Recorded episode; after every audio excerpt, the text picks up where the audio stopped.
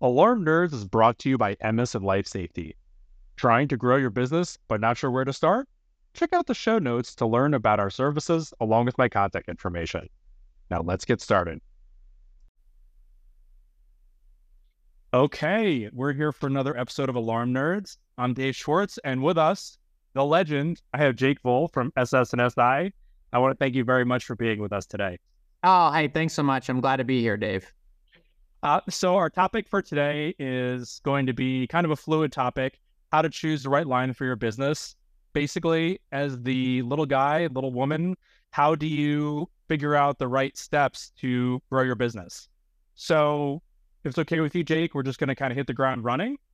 So, I own ABC Alarm Company. I might be a one person band. I operate out of my truck. I'm one, I'm a very small operation looking to grow. How do I figure out what makes sense? Is there, let's say I go to look at distribution, I go look at an individual relationship with a manufacturer. Is there one manufacturer that's good at everything when it comes down to, say, security versus video versus access? Is there one jack of all trades that makes sense? You know, uh, that's a great question, Dave. And um, you know, we sell we sell multiple uh, product lines from various manufacturers. And um, I wish I could say it was as simple as there's just one that gets it done, right? Um, there, what what what we found is that uh, certain manufacturers really do well with uh, with particular aspects of the business, um, and sometimes the integration across things like video, access control, intrusion, that could be really relevant to the dealers. Um, I would say though, if, if somebody's really looking to get started and to pick a product line, anytime you're picking a vendor, whether this is a manufacturer, a distributor, um, you know, your your payroll company, your insurance agent, I, I would see who you get the support from, right? Um, because I have seen companies that are successful with any and all of the product lines. There, there's no, there's really uh, there's no reason that you can't be successful with any of the mainstream product lines that are out there. Um, but really, what's going to make the difference for you, especially as you're getting started, is going to be the level of support support that you get from your reps. Right? Uh, again, that's just any vendor rep that you're working with. Um, I think the difference you'll find uh, in your ability to succeed and get on board with it is going to depend on the relationship uh, you have with uh, with the field rep. Well, it's interesting because there are some companies now that are very much going into the mindset of we want to be everything. We want to, you know, we're going to make access, we're going to make video products, we're going to make building entry systems, we're going to make intrusion, we're going to make, some of them are going to make fire. And they say we're going to have everything in one ecosystem. And if we don't make it, good luck. And then you get other companies out there that are saying, let's figure out a way to be a little bit more open and we're going to integrate well, you know, if if we can't make it, here's here's some some other options that you can choose. And I don't know what makes the most sense. I mean, like you said, if you find a company you trust, maybe you trust them to make that decision for you. You know, I think there's um I think that there's value in a uh, in a broad ecosystem of products across product categories, and um, uh, I think that there's a lot of value in the the native integrations that are there. I also recognize the value of a um, of what I would consider like a curated ecosystem, right? Whether that's whether that's a company or a platform provider keeping everything in house, or it's a, a platform provider or manufacturer that you know kind of curates their integrations with third parties, right? Like we see different ways. Some folks are totally open, and it's like you can write into our API and and we're happy to just be open to anything and everything. And sometimes there's value in that. I personally think, you know, the folks that are um, either uh, at least somewhat cautious about it, right? Making sure that they have vetted the folks that are going to be communicating with their systems. Um, I, I think that that's probably a wise choice, right? It's just going to control the user experience a little bit more. And then on the extreme of that is the folks that just kind of keep everything in house. Um, you know, that can be frustrating for some integrators and some end users in that, you know what, there may be another system that they want to integrate with it, a third party product that they want to integrate with it that they're not able to, right? And mm-hmm. and that's certainly a downside. But the upside to that is if they say it's going to work, it's going to work, right? You don't run into these scenarios where they've thrown their hands up in the air and said, "Hey, that's not a that's not a system or a product that we support." Um, and and so I I really think in all cases, uh, complexity is uh, is a challenge, right? So anytime there's complexity, either in the integration or the user experience, that's a challenge. So if you can overcome that complexity, either by being you know a really great integrator that can tie all kinds of systems together and you understand the way that all that works, or killing that complexity with a curated ecosystem that eliminates you know eliminates the uh, the question marks, right? Um, I think that for the end user experience, if you always think about it from the end user experience, keeping it really clean and simple um, and killing that complexity is uh, is really the most important thing. However, you do that. Well, you made a remark about how if they come out with something new and they say, you know, it's going to work, you need to be able to trust that it will work. Have you found, and you talked earlier about being able to trust your your source, whether you know it needs to be a partnership, not just this is where I buy whatever. So, are there sources out there where if they come out with some new widget, you just know it's going to work and it's going to it's going to meet my needs, or are you all, or are you like a lot of us who are skeptical when something new rolls off the assembly line? Yeah, yeah. I mean, it's um, that's a great question. I, I would say I'm there. There are very few folks that have left me skeptical. Um, you know, I, I would say that caution is probably a good is a good thing. I have seen um, with some manufacturers, uh, I think some things have come out too quickly, right? Uh, in other cases, we've seen frustration from integrators where something was introduced and it's, t- I mean, everybody's seen this kind of a, it's a joke, you know, between distributors and manufacturers that whatever the expected release date is, just add at least six months to it, right? Um, there's definitely frustration sometimes from integrators, especially when those integrators start kind of selling that future product to their end users. Um, but the good news is a lot of the times where we see release dates get pushed out, um, a lot of that has to do with manufacturers having really, or platform providers having really strict kind of beta um, programs, and where they say, hey, look, we're not going to release this until we have X number of systems deployed through our, you know, through our beta beta program mm-hmm. participants. We've got the feedback. Um, uh, I would say that most of the mainstream manufacturers have done um, a, a, good job of uh, instilling confidence in dealers uh, in in things working. Uh, that's not to say that's not to say that there aren't unexpected hiccups and challenges that come out. You know, there's uh, something to be said for having a product fully released, right, with mm-hmm. thousands and thousands and thousands of instances of it out in the field.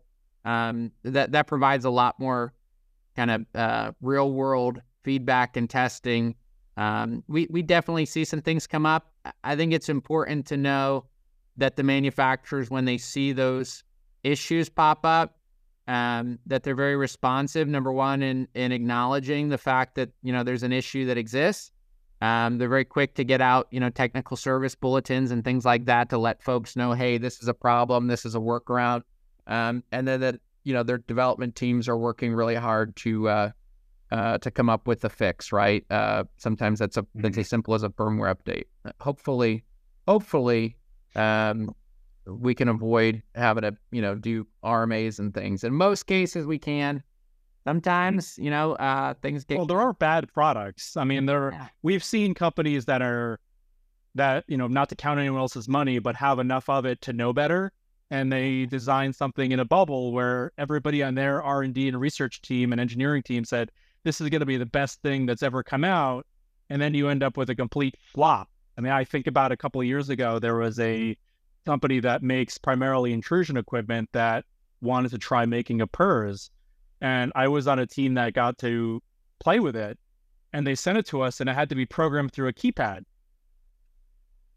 Uh, we never even got to the testing phase. We said, we can tell you before taking this out of the box, this is going to work.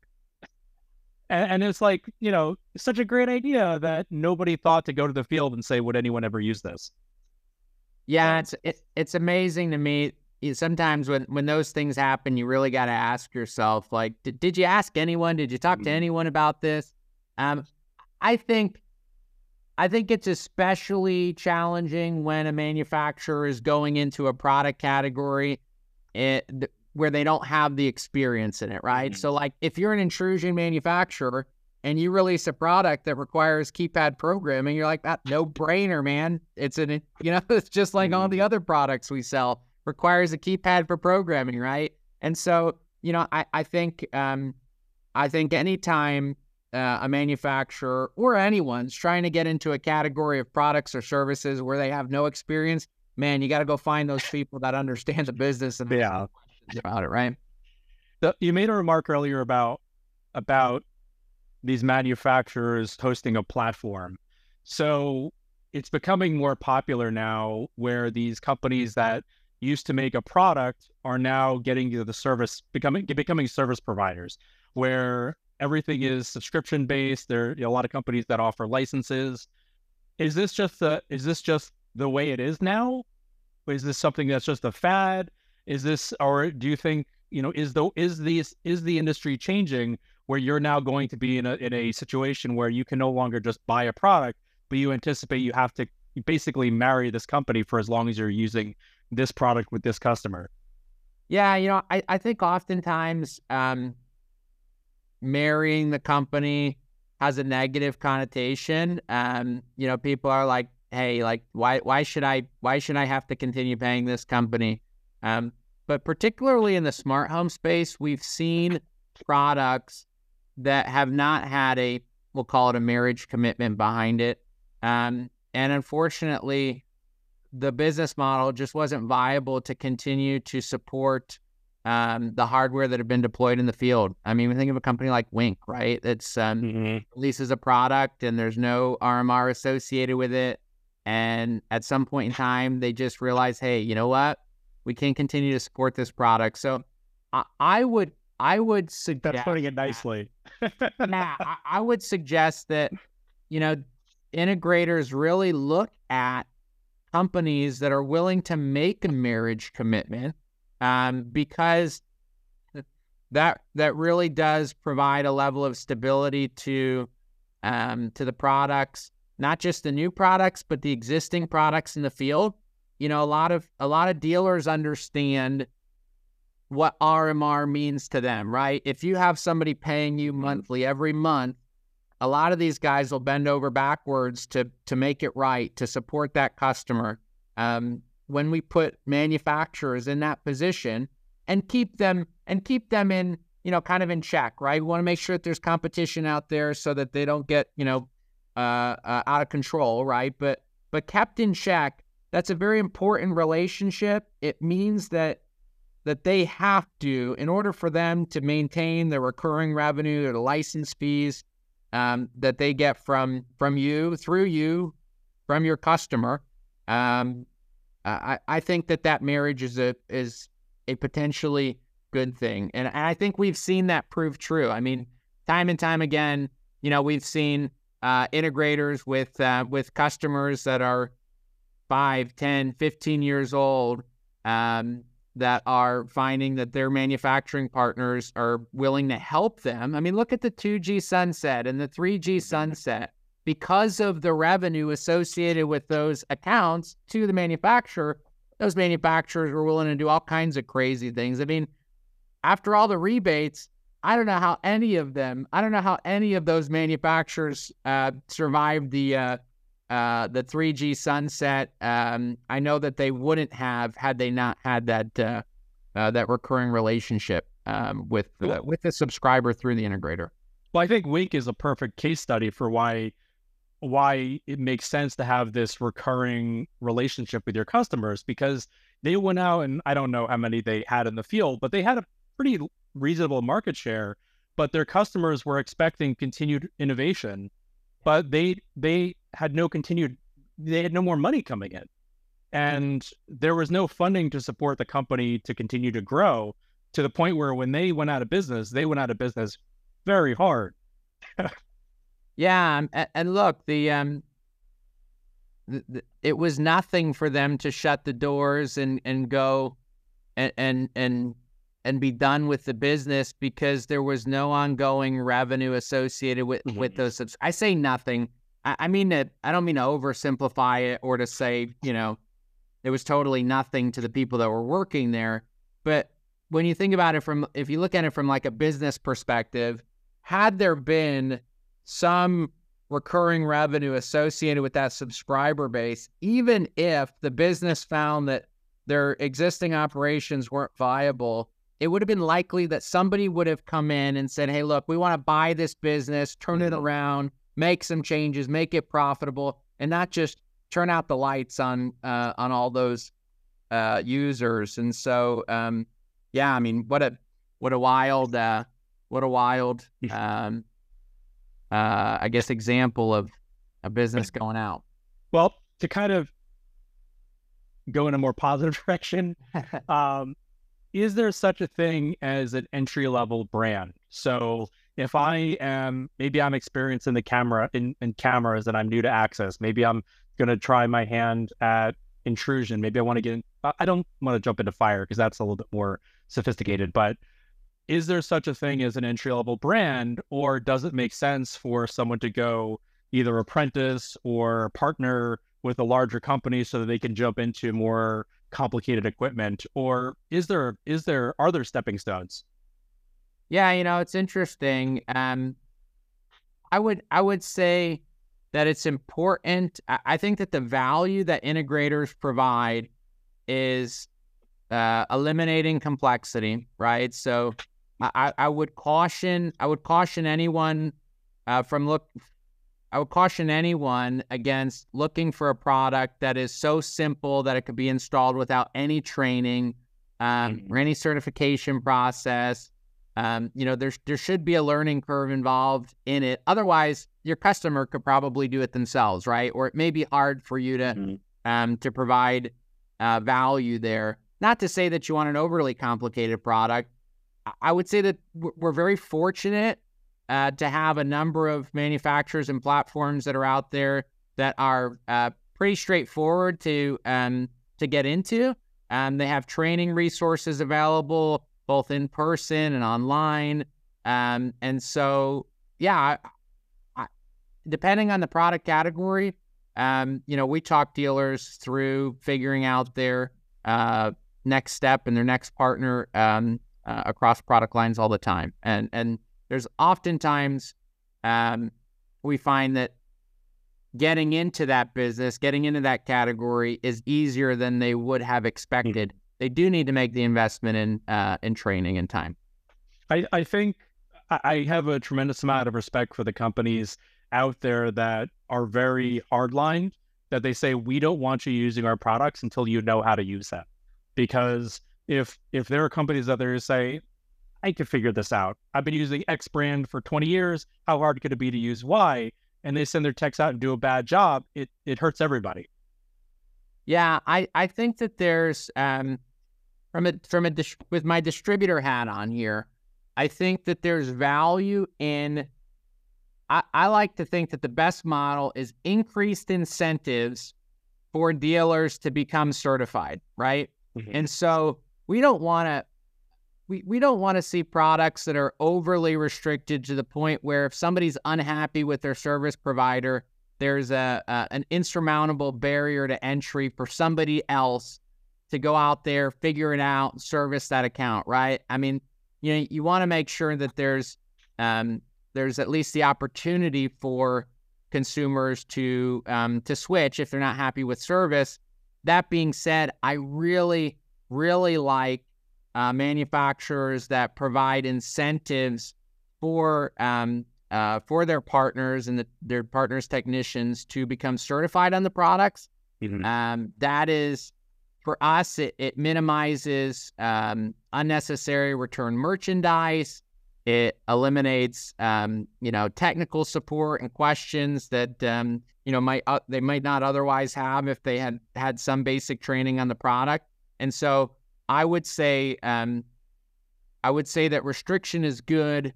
We just don't like to see it overly restricted, right? We and, and almost less about restrictions and more about incentives, right? If you do the steps, you'll be all the more competitive. There was a um, there was a vendor that I evaluated a couple years ago where they had hidden in the language of their vendor agreement they had set they had a, a statement that basically said at any given time we can send one of our people to one of your customers and do an inspection and if we don't like what we see we're going to put a freeze in your account until your technicians go through another round of training and i i understand putting something like that in there but when we read that we said we could never sign this Yeah, you know, it's uh I, I think it would be a uh I, I don't think they should hide it. I think instead they should say, Hey, look, this is our certification program, right? Mm. And these are these are the you know the things that we want you to commit to in terms of quality, right? Like this is what we expect in a quality install. And if you can check all these boxes off consistently, um, you know, we're gonna we're gonna keep you know, you're going to be able to be authorized to purchase our product or authorized to Mhm. purchase our product at a discount or or authorized to get some additional support that you might not otherwise get if you weren't authorized um, to to shut you down right then and there because they didn't like it. I, you know, I, I would obviously like to. I, you know, if I was the integrator, I'd be like, hey, look, you know, I trust my technicians, but you never know when the maintenance man's going to get out there and start, you know, kind of messing around with something too. And and so I would say that with anything like that, any kind of, um, and this is this goes into any vendor agreement, right? If there's a if there's an issue, make us aware of it and give us an opportunity to fix it, right? Like, and, and I think that's whether that's with a new manufacturer, that's anybody else, or just good business practice, right? Sometimes things get screwed up. Let let whoever it is that did the screwing up know and give them an opportunity to fix it. I think that's um, I think that's a basis for you know just good relationships. Not even just business. I think that's probably a good basis for personal relationships too.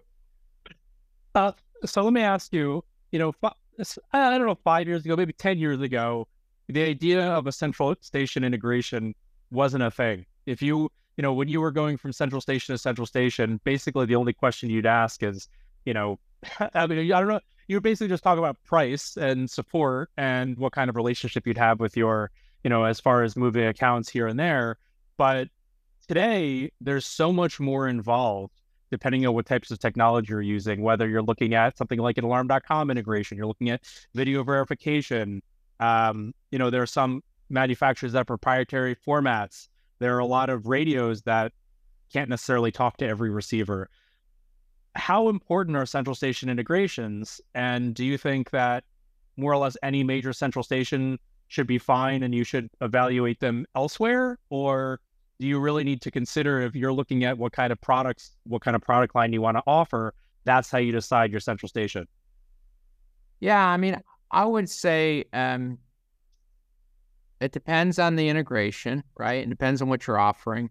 Um, you know, some of the integrations that we see between it's typically between the platform provider, uh, like a communications platform provider. Let's think cell units, I guess cell, smart home, et cetera, kind of platforms.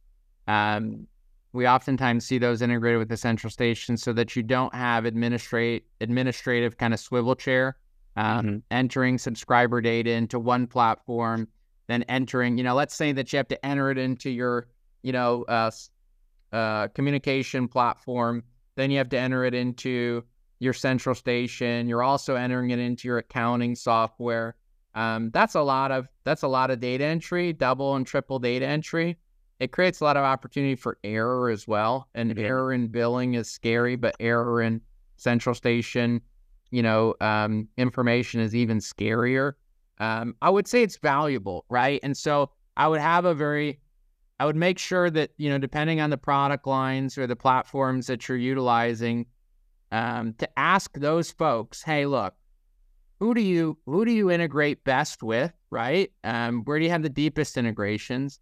That being said, if you have a, a you know a central station partner that doesn't have that deep integration, um, I, I wouldn't I wouldn't necessarily say to throw the baby out with the bathwater. I would say have a conversation with your central station partner that you've come to you know know like and trust, and say, hey, this is important to me. And whether they do it or they don't do it, I think you'll learn a lot about your central station based on their response to your question. Um, so yeah, I would uh, I, I, would definitely say subscriber data is one of the most important. But then we see even like other integrations, you know, ASAP to PSAP, where we're pushing data right into the PSAPs from the central stations, and you know that's really cool too. And you know the video monitoring stuff is uh, is exciting. Um, but again, it, it really really boils down to what you sell, right? There's there's all kinds of integrations and things that are out there, but um, the most important ones are are going to be related to the products and services that you sell. It sounds like a theme across our whole talk has been it's more about the relationship than about you know the nuts and bolts. It's more about do you trust them? Do you feel they're going to take care of you? Are they going to take care of your subscribers? Am I am I reading that properly? Yeah, you know, I, I'm I'm I've built my business on relationships. Most of our partners have really built their businesses on relationships, both with their subscribers and with their vendor partners. Um, you, you know, I, I, I feel like it's very easy. Um, a lot of times we can get we can get lost in spec sheets, right? And mm-hmm. and features and capabilities. Um, but really, the most important the most important part of doing business with your customers and your vendors is maintaining open communication and maintaining trust with them. That goes both ways right? You're communicating with them they're communicating with you and you're neither of you are giving the other person a reason not to trust um, that you have their best interests at heart. And um, and so yeah i would i would definitely say um, relationships that's that's a big one for me what do you think is a bigger risk for a dealer having too many offerings or too many different kinds of customers? So, you know, do you put all your eggs in one basket and say, I'm going to be just this kind of shop and this is all I'm going to offer? Or do you want to be the integrator who every time a new opportunity comes up, I'll get certified in this, I'll get certified in that, and I'll just do whatever the customer asks for? Yeah, yeah, definitely. Um, there's definitely risk of becoming a um, a jack of all trades and a master of none, right? Um, I, I think that if you're going to explore a new product or service offering, um, to make sure that there's somebody within the, ideally more than one person, but at least one person within the company that's going to own that from start to finish, right? They're going to they're going to understand the product or the platform inside and out. They're going to understand, you know, how to install it and service it from in, inside and out um, and, and, they're there to support customers, you know, pre-sale and post-sale. Um, but but there's a lot of danger in a lot of danger in um, spreading yourself too thin, not really specializing. Um, that that being said, I, rather than looking for all all the opportunity that's out there, instead I would make an assess I would make an assessment of how much opportunity, how many opportunities you lose um, because you don't do something that your customers are asking you for, right? Like, you know, if you're a security guy and you don't do access control, it, it probably makes sense for you to do access control. If you're a security guy and you're like, hey, I can make money on selling phone systems and none of your customers are asking you for phone systems, mm-hmm. I would give less credence to that, right? Look at adjacent adjacent products, uh, adjacent service categories and look at missed opportunities. There's endless opportunity out there. Um, I would just, I would really focus on which ones you're missing out on before uh, jumping into a new um, offering. Should a smaller company try to keep inventory lean and mean and project based, or does it make more sense to take advantage of bulk pricing and sales and stock up and you know focus on the long run? Yeah, I mean, I would I would say that it's probably a blend of the two, right? Um, and, and all of it should be based on forecast and data. I would not, I would not take advantage of bulk pricing on a product that you're not going to need. Um, but if there are products that you can get on a discount that are on promo, um, and you know that you're going to use a certain amount of that product over the next 90 days, hey, that's an opportunity to stock up. Um, but but now uh, stocking up a year's worth of inventory. I think it's I think it's unnecessary. I think that it creates um, issues with warranty um, down the line. If you you know if you if you're sitting on this product for a long long time, mm-hmm. um, I I would say avoid having to stop by the supply house on the way to your job. You know, make Yeah. sure that you've got enough inventory to service your accounts. Make sure that you're ordering well enough in advance that um, that you're not having to make an unexpected run to uh, to pick something up. Um, that's just efficient, right? It's it's doesn't doesn't uh, doesn't save you any money to be sitting in traffic on your way to a supply house. So with the rise of DIYers out there getting more involved and in a lot of cases focusing more on cost over quality, what impact do you see on the NRTL listings, you know, the UL, the FM, the ETL? Do you think that that becomes something that's only relevant in high security? Do you think it's something that goes away? Or do you think at some point the bubble's going to pop and a lot of these DIY companies are going to run to some sort of an insurance compliance issue and and you're going to see them you see it go the other way Yeah, I, I would say that you know NRTL testing is um, uh, it is both relevant and important, and I think that um, you know professional service providers should be looking to NRTL listings to make sure that the products that they're installing have been tested. You know whether that's UL or ETL, um, you know, or or Intertek, um, but the the listings are important. Um, and what the DIY folks are able to do or get away with, um, you know, I can't I can't speak to that, but but I could definitely say that if you're a professional, um, I, I would make sure that uh, you're looking at the at the listings and the products that you're selling.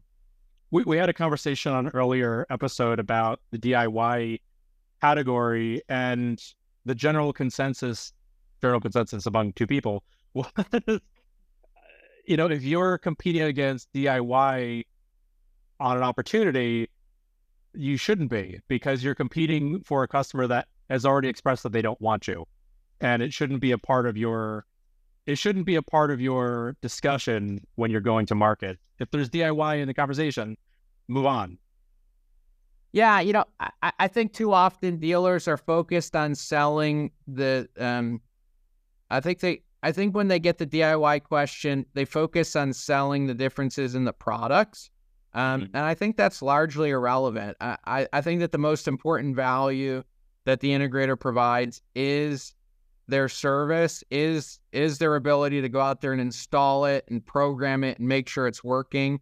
Um, you know, you know, I think if we if we really just if we just ask folks, hey, do you want to install it yourself? Um, we can really get to the bottom of whether there bottom of whether or not there is even an opportunity, right? Because I can tell you, I there's so many things I could do at my house. I could go to Home Depot and get things to you know to do at my house, but they never get done. I hate doing them. I'm not good at it, and so even if it is DIY, uh, uh, uh, even if DIY is possible, man, it's not something I want to do. I'd much rather pay somebody to do it for me.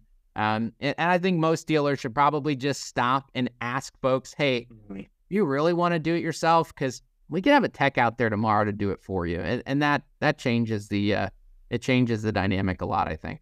there are a lot of people that are oh, I'm, I'm pretty handy and then you see what that means or you find out that like you said it turns out it's not going to get done for six months Yeah, well, you know, there's there's a, a long list of things that uh, we wanted to get done around the house, and I Mhm. just wish my wife would stop reminding me every six months to do them. You know.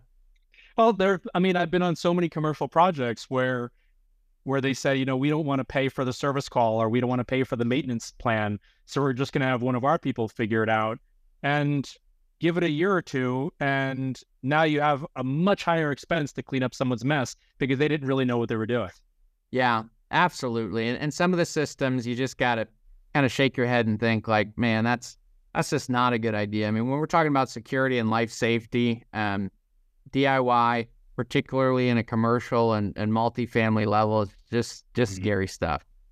So we're almost out of time. So I want to ask you just a few questions, if that's okay. Sure. Um, so, how would you define trunk slammer? And is it a good thing? Is it a bad thing? What do you What are your opinions on the term? You know, it's funny. I, I um, I I'll tell you why I wouldn't describe it. I wouldn't describe it as the man in a van guy that's a, a professional, that's that's a technician that's gone out on his own and stands behind the products and the uh, the service that he provides. I think a lot of folks you know, will quickly write off a small company as a trunk slammer.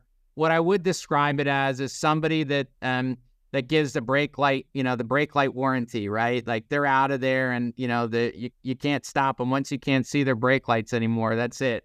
um, that's a trunk slammer. You know, somebody that doesn't service the customer. Um, and uh, I'm a, I'm a big proponent of the entrepreneurial, you know, uh, industry that we're in. I love to see guys get out there and start their own businesses, and I think oftentimes we're too quick to call folks trunk slammers that uh, maybe just don't yet have the resources of their larger competitors. What do you think is the biggest difference in the industry today versus five to 10 years ago? Uh, what do you think the industry will look like in five to 10 years from now? Oh, good question. Um, you know, I think that I think that five, ten years ago we were still selling primarily security. Um, and now I think we're we are selling more um, lifestyle technology. Um, you know, the smart home. It turns out Turns out that the smart home stuff was not a fad. It wasn't a gimmick. It's here to stay. Um, I, I, would say uh, five, ten years from now, we're just going to see deep, deeper integrations, really cool things that um, you know your systems are going to be telling you about uh, about your home, about your lifestyle, and and making things uh, all the all the easier for you with uh, with insightful uh, recommendations. I think I, I, think that once the data is able to um, kind of kind of give you suggestions, um, that's where it's going to get really exciting. And what's one brand or manufacturer do you think most dealers probably haven't heard of, but you think they should? Ooh, that's a good one. Um, I would say I'm I'm gonna I'm gonna I'm gonna step back from manufacturer and I'm gonna say uh, I'm gonna go with service. I think that there's a lot of folks sleeping on video monitoring technology right now. And there's so many folks that have gotten into this space right now from a hardware to a software perspective, some really cool stuff with AI. The central stations are doing some cool stuff with it. I would say don't sleep on video monitoring technology. That's the full tech stack from the hardware in the field that makes it possible to the software to the central station integrations. Um, don't sleep on don't sleep on video monitoring. Great answer. Uh, all right, so that's about all the time we have for today. So, Jake, thank you so much for joining us. Uh, what's the best? I mean, obviously, everyone knows who you are, but what's the best way for people to find you? Uh, I would love for people to check us out uh, on our website, and we'll link to that in the description here. Um, but also, if you if you ever need me, call the toll free on our our website. Ask for Jake. I'm always happy to jump on. You can find us on Facebook on Burglar Alarms Online, uh, the alarm industry's Facebook group hit me up on LinkedIn. I'd love to connect with you and uh, uh, or just ask Dave. Dave Dave's got my info. He'll send it over to you. And I, I would say the biggest distinguishing factor about Jake is, which somebody asked me on a previous episode, is that there are Jake's Jake's model of blessed and branded equipment is more than just putting your logo on materials. It's understanding the value of marketing your brand, and I think that's that's something that you don't see everywhere. Well, thanks. Thanks for recognizing that, Dave. You know, I've I have been so proud to be a small part of the success story of hundreds of, you know, security integrators nationwide. And if there's anything I've learned, it's that they put a lot of pride and uh, they put a lot of pride in their brand and their reputation. So we're we're very proud to support them by printing it front and center on their on their hardware. Um, thank you very much, and we'll talk again soon. Thanks, Dave.